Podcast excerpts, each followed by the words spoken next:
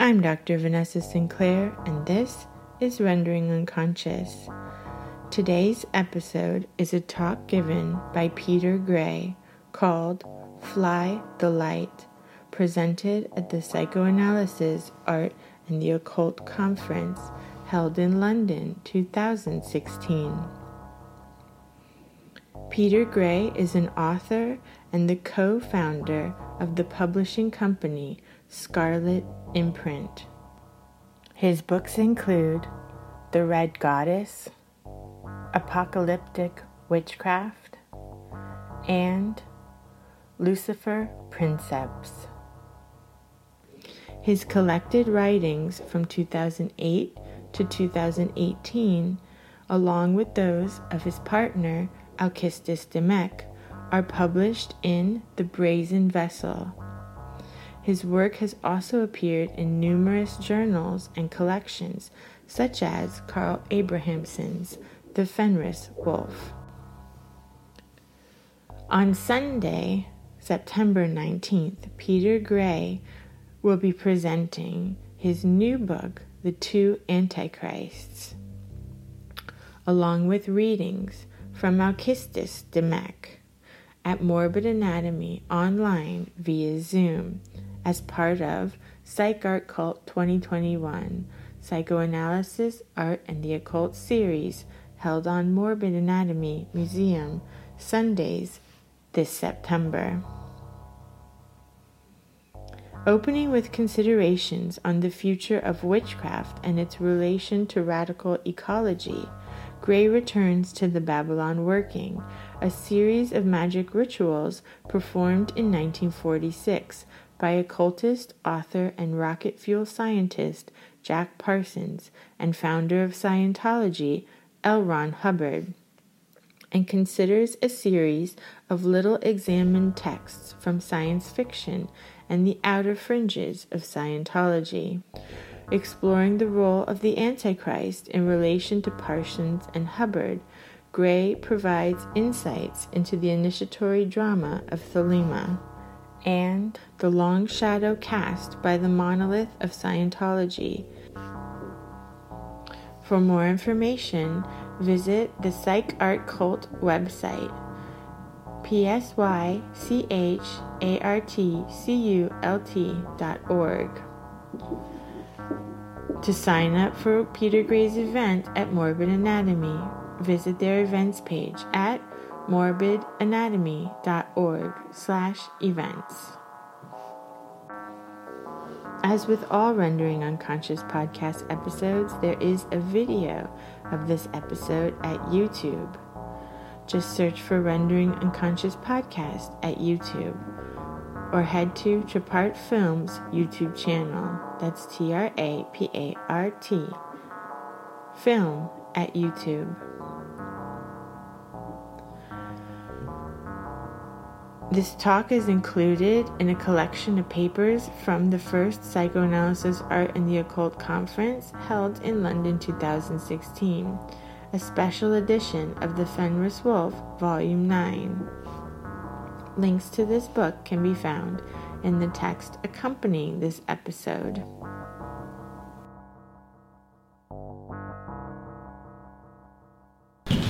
The occult is traditionally seen by its practitioners as an art of shadows. Their calling, casting, conversation, and compulsion. From the figures on the cave wall to goetic ritual and necromantic inquiry, it is the shadow who has been our constant companion. Yet our companions have been anathematized, and so too have those of us who continue to traffic with them in that descriptor, I include psychoanalysts, occultists, and artists. Today, I will argue that the shadow has been largely excised in late capitalist culture, and to make the counter assertion that it is in the casting of shadows and the practice of the occult arts that we are the most complete. As occultists, we have developed a consistent set of strategies to navigate the unseen worlds. But these have a consistent physiological basis, which has been steadily eroded both by the monoculture and neglected by this generation of modern practitioners. Jung writes, again, I'm not going to quote Freud today, one does not become enlightened by imagining figures of light, but by making the darkness conscious. The latter procedure, however, is disagreeable and therefore not popular. Such an unpopular procedure is a hallmark of uh, the eldritch realms of both psychoanalysis and the occult. The shadow being the unconscious, the devil with whom we seek conjuncture. It is what we fear and despise, both within ourselves and in the culture. But magic remains wary of psychoanalysis, and one does not have to be a Foucault to discern the reasons why. Psychoanalysis is easy to see as part of a continuum of control mechanisms from state, church, school, factory, hospital, and prison. Another mechanism for producing and replicating compliant and well adjusted workers. And from a witchcraft context, psychoanalysis is very much a descendant of the Inquisition, relying heavily on the testimony of damaged women to articulate its script. As occultists, our cure contains many of the performative and ritual elements that psychoanalysis as a talking cure entirely lacks. But we are, for the most part, literate traditions with our jargons and procedures and our preoccupation with making the darkness become visible. Psychoanalysis and the occult have many points in common. But psychoanalysis sought to exercise us, and perhaps continues to do so, in search of its own credibility. The occult could be described as the shadow of psychoanalysis. James Hillman, who remains popular in occult circles, wrote in 1976 Some people, in desperation, have turned to witchcraft, magic, and occultism, to drugs and madness, anything to rekindle the imagination, refine the world in soul. But these reactions are not enough. What is needed is a revisioning, a fundamental shift of perspective out of that soulless predicament that we call modern consciousness. So Hillman disses drugs, sex, magic, the occult happily. But we have exactly the techniques and the answers that Hillman was looking for. Though I am mindful that modern occultism remains as reactive, immature, and ill starred as the culture within which it is nested. Psychoanalysis, as perhaps this conference shows, must ultimately accept its Caliban, and Shakespeare gives us the simple ritual formula this thing of darkness, I acknowledge mine. If we're looking for a statement, statement of intent for our shadow work, and perhaps a worthy statement of intent for this conference, then Shakespeare provides it. Jung writes, everyone carries a shadow, and the less it is embodied in the individual's conscious life, the blacker and denser it is. The shadow appears as a rupture, a criminality, a mark of the primitive and the less ideal man, an idea that is contiguous with Kristeva's idea of the semiotic, which, and I quote, contains childish or primitive qualities which would vitalize and embellish human existence, but convention forbids it. I observe here that the occult in the modern world is taking on an even darker expression. There's a tendency to fall in thrall to the shadow and to transfer our loyalty to it. But as serious occultists, our goal is not to be subsumed to the shadow, but to be able to employ it at our bidding. as Jung observes, a man who is possessed by his own shadow is always standing in his own light and falling into his own traps. Ours then is a difficult task, the navigation of edge states in the pursuit of power. I purposefully do not say self knowledge or self realization, which may occur as side effects, but power, which is always the aim of the cult practice. The site of inquiry is located in the body, because it is the body that partakes of the threshold of life and death and is constructed of a pattern of light and shadow. Moving on to uh, the body of shadow, body of surfaces. Michael Maier, in his emblem book Atalanta Fugiens, states in epigraph 55 the sun and its shadow complete the work. This is a quote taken from the Aureus, written by the even more shadowy Hermes Trismegistus, who advises us to extract from the ray its shadow. Jung, having read The Alchemists, describes the shadow as the necessary component of a three dimensional body. And it's Jung's idea of the shadow as part of a three dimensional body which really intrigued me when I was researching this piece. The human body is a known The shadow is what places us in time and space. By reading the shadow, we know both who we are and where we are in relation to the light. The shadow revolves with the cosmic machinery. But the body is not a standing stone. It articulates a contrasting set of meanings, of stories and deceptions. The shadow is a dynamic form which the practitioner must learn to manipulate or risks being manipulated by. The shadow is one of the better ways that we can communicate with subtle intelligences.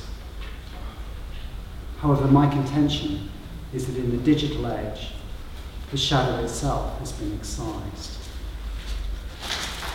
The seeming aim of late capitalist culture is to produce what I've termed the body of surfaces, by which I mean a virtual body.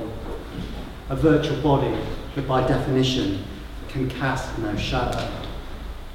It is entirely untethered from the relationship with light and shade the forwards and that the heavens enact. In our chemical terms, the body of surfaces partakes of no natural processes, meaning that it is entirely inert. And nor is this body entitled to a shadow in the panopticon of the modern world, where it is lit from every direction. As moderns, we are becoming a screen for images that are projected onto us and onto our increasingly barren environment. There is simply no shadow play possible in the digital sensorium. As the old Topi proverb states, our enemies are flat. But to this we can now add, and so are our friends, and so we. Our dreams are essentially being constructed for us by algorithms and are becoming indistinguishable from our diminished waking state, which is fractured by the small demands and gifts of uh, mobile phone interactions. We find subtlety is lost in blank text, an exchange that's based on the banality of gifts and the use of crass emoticons. In our culture, the shadow has simply been swiped away. Therefore, the first paradoxical task for us in approaching the shadow is to recognise the body again. This is an issue that Freud or Jung never faced. The body itself has become the shadow in our world, and it has both waned and bloated. As a society, we find ourselves skinny fat, presenting a form which is idealized in the digital world, but on the other side of the screen, and without the Photoshop filters, is depressed, diseased, degenerate, and poverty stricken. We are witnessing the entire loss of the body, and with it the shadow. And this reflects the changing shape of capitalism, with robotisation destroying jobs, manual factory work, and the professions as well. The erasure of the body is achieved by destruction of differences that accomplishes the triumph of the monoculture. It is a step towards our bio-obsolescence as production units or sources of value. The body itself is becoming surplus to requirements. That is, unless you wish to utilise its occult powers or its creative powers. Magic, art, and analysis may soon be the only things that computers cannot perform. Much of our social life is also relegated to this artificial world, which undeniably enables connection, but never allows consummation, for which we require shadows, for which we require flesh, and for which we require place. This will be the, the shape of the next revolution, which we see presaged politically by Occupy and currently in France with the Nuit debout, and magically with what's happening with the witchcraft revival. The most radical use of the internet is a means of coordinating physical bodies in actual space. Uh, chimeras such as this conference is a demonstration that that's possible. I'm delighted that on a Friday, on a work day, we've managed to get this many bodies in place.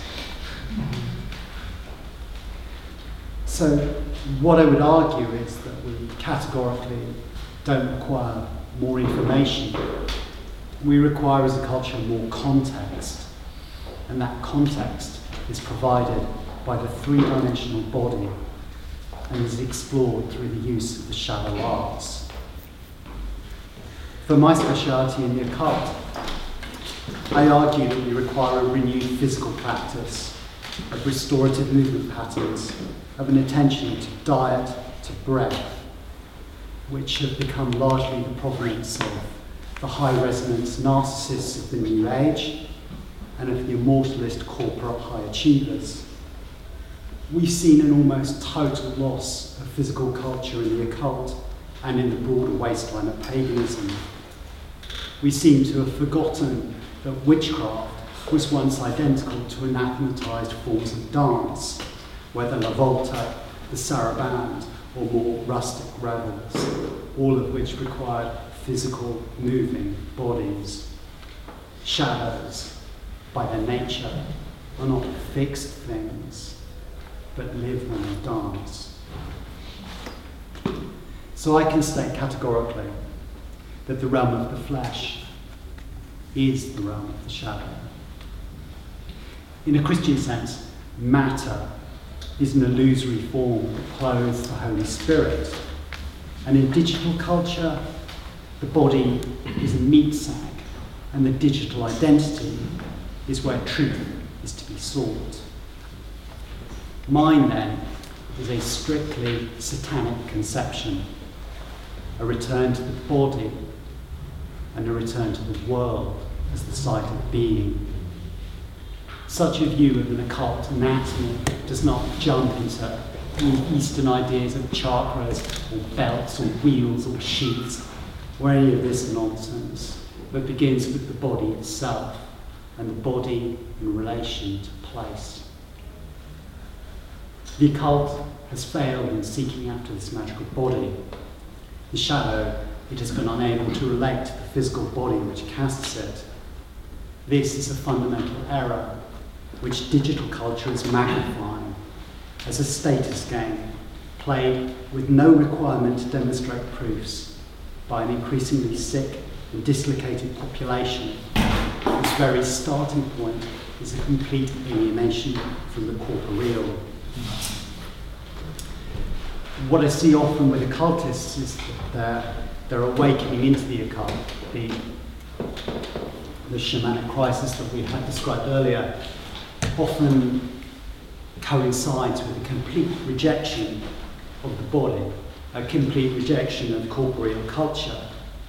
And I'm not suggesting that the occult body needs to conform to any kind of Greek ideal, because the body and occult power often comes through being deeply hurt, through uh, the crisis states. But that doesn't mean that we can't then pursue physical excellence in uh, ability to function as effective ritualists. In fact, one could argue the ritual is accomplished by dance, by sound and sign making, all of which are attributes of the dynamic body in motion. With intent and training, these can extend from the body into the shadow and then be projected as occult power. This is the shape of our earliest forms of ritual. If we don't have to go back to the cave and imagine us observing our shadows as we dance and tell stories. So, how can we as sorcerers, whose art is that of the shadow, work with its most enduring forms? What strategies and ritual responses can we use to destroy the tyranny of the body of surfaces? How can we, as Jung suggests, repossess the shadow as the necessary component of a three dimensional body? And I've talked of the body of sh- as, as the shadow, but the shadow reveals the body. The intent uh, concealed within the form we often talk about the aura of an individual, but the shadow is often far more eloquent. When I'm in the audience at these conferences, I spend most of my time looking at the shadows of the presenters um, and uh, watching, watching what's going on with them. so witchcraft can be seen as an art of being able to like draw shadows out of something or revealing what's been concealed from a client or what's being concealed from us. And in traditional witchcraft, we also understand that the shadow itself is vulnerable, vulnerable to injury and death. So, if our shadows have been abducted by the body of surfaces, then we need to find them again, along with our ideas of secrecy, of agency, and of discretion. In working with the demonized forms of sexuality, the drives, and let's be frank as we're among friends, the demons, we allow the shadow to manifest and to become more solid. When I talked earlier about the more antinomian forms of the occult, these can be considered a vital coagulation a response to the nature of the culture that we find ourselves within. Furthermore, the shadow itself can provide a counter magic or lay a curse upon the prevailing culture. The living shadow can disrupt the hierarchy or the ratio of the senses.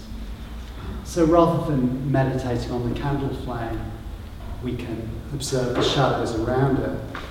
Rather than making our adorations to the sun or the moon, we can look at the shadows that they're casting.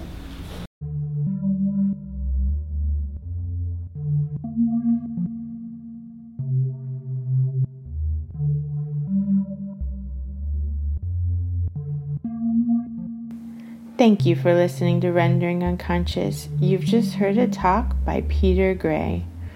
For more, visit his publishing company's website, scarletimprint.com. You can also visit the Psychoanalysis, Art, and the Occult site at psychartcult.org. And join us for Peter Grey's presentation, The Two Antichrists, at Morbid Anatomy Museum online, Sunday, September 19th. Sign up at Morbid Anatomy Events, morbidanatomy.org slash events. Links to everything can be found in the text accompanying this episode. You can visit my website, drvanessasinclair.net, or the podcast main website, renderingunconscious.org, for links and more information. You can also follow me on Twitter and Instagram at rawsin underscore. That's R A W S I N underscore. Rendering Unconscious is also a book, Rendering Unconscious Psychoanalytic Perspectives, Politics, and Poetry, from Trapart Books 2019. For more information, you can visit our publisher's website, trapart.net. That's T R A P A R T dot net.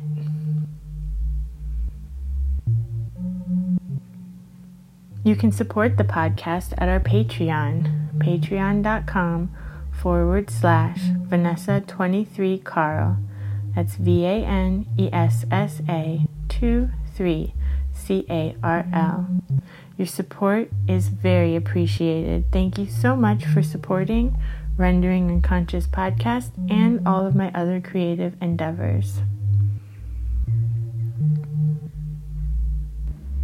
And now, the Psychic Censor from the album This is Voyeurism, a collaboration I did with Pete Murphy.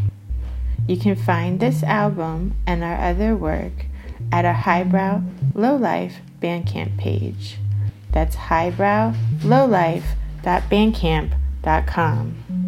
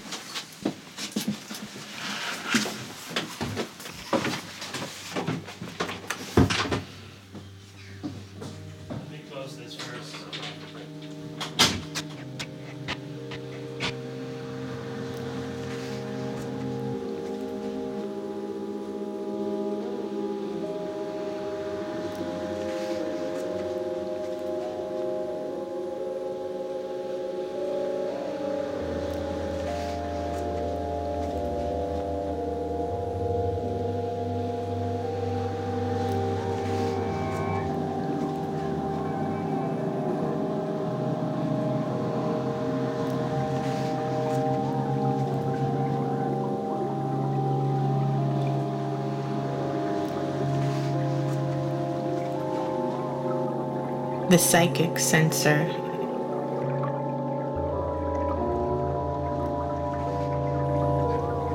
Wishing to remove ego oriented logical thought processes as much as possible.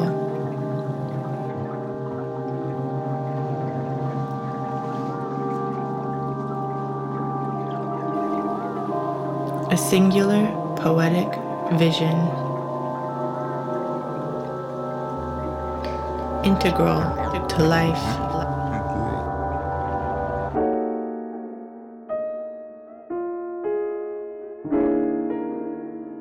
Break down the false division between life and art.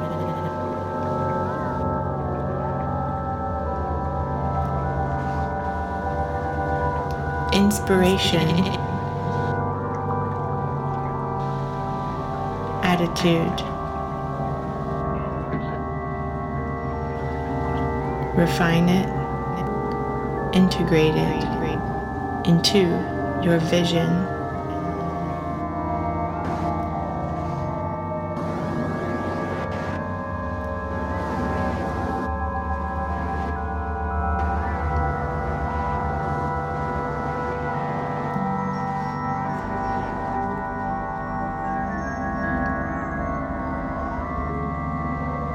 Echoes, echoes, echoes,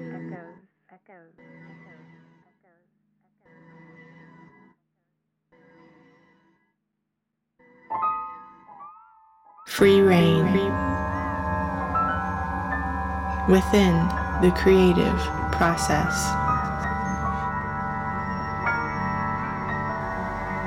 Create universes of your own.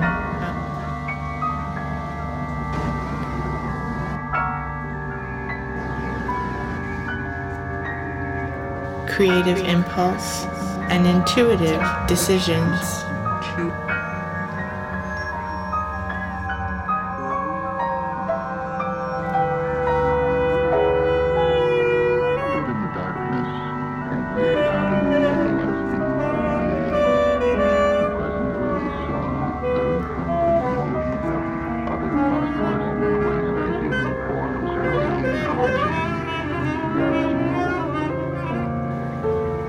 Totally aware of his power, of his intelligence, of memory, knowledge, and suffering.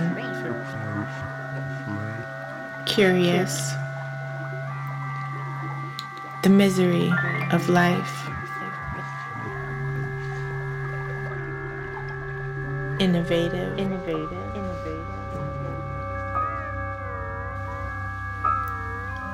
meticulously planned and laid out, leaving nothing to chance, leaving everything to chance, focusing on the imagery.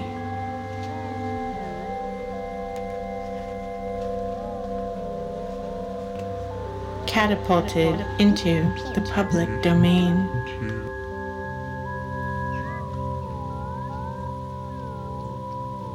Viewers were outraged. They had never seen this kind of art and did not understand how to relate to it.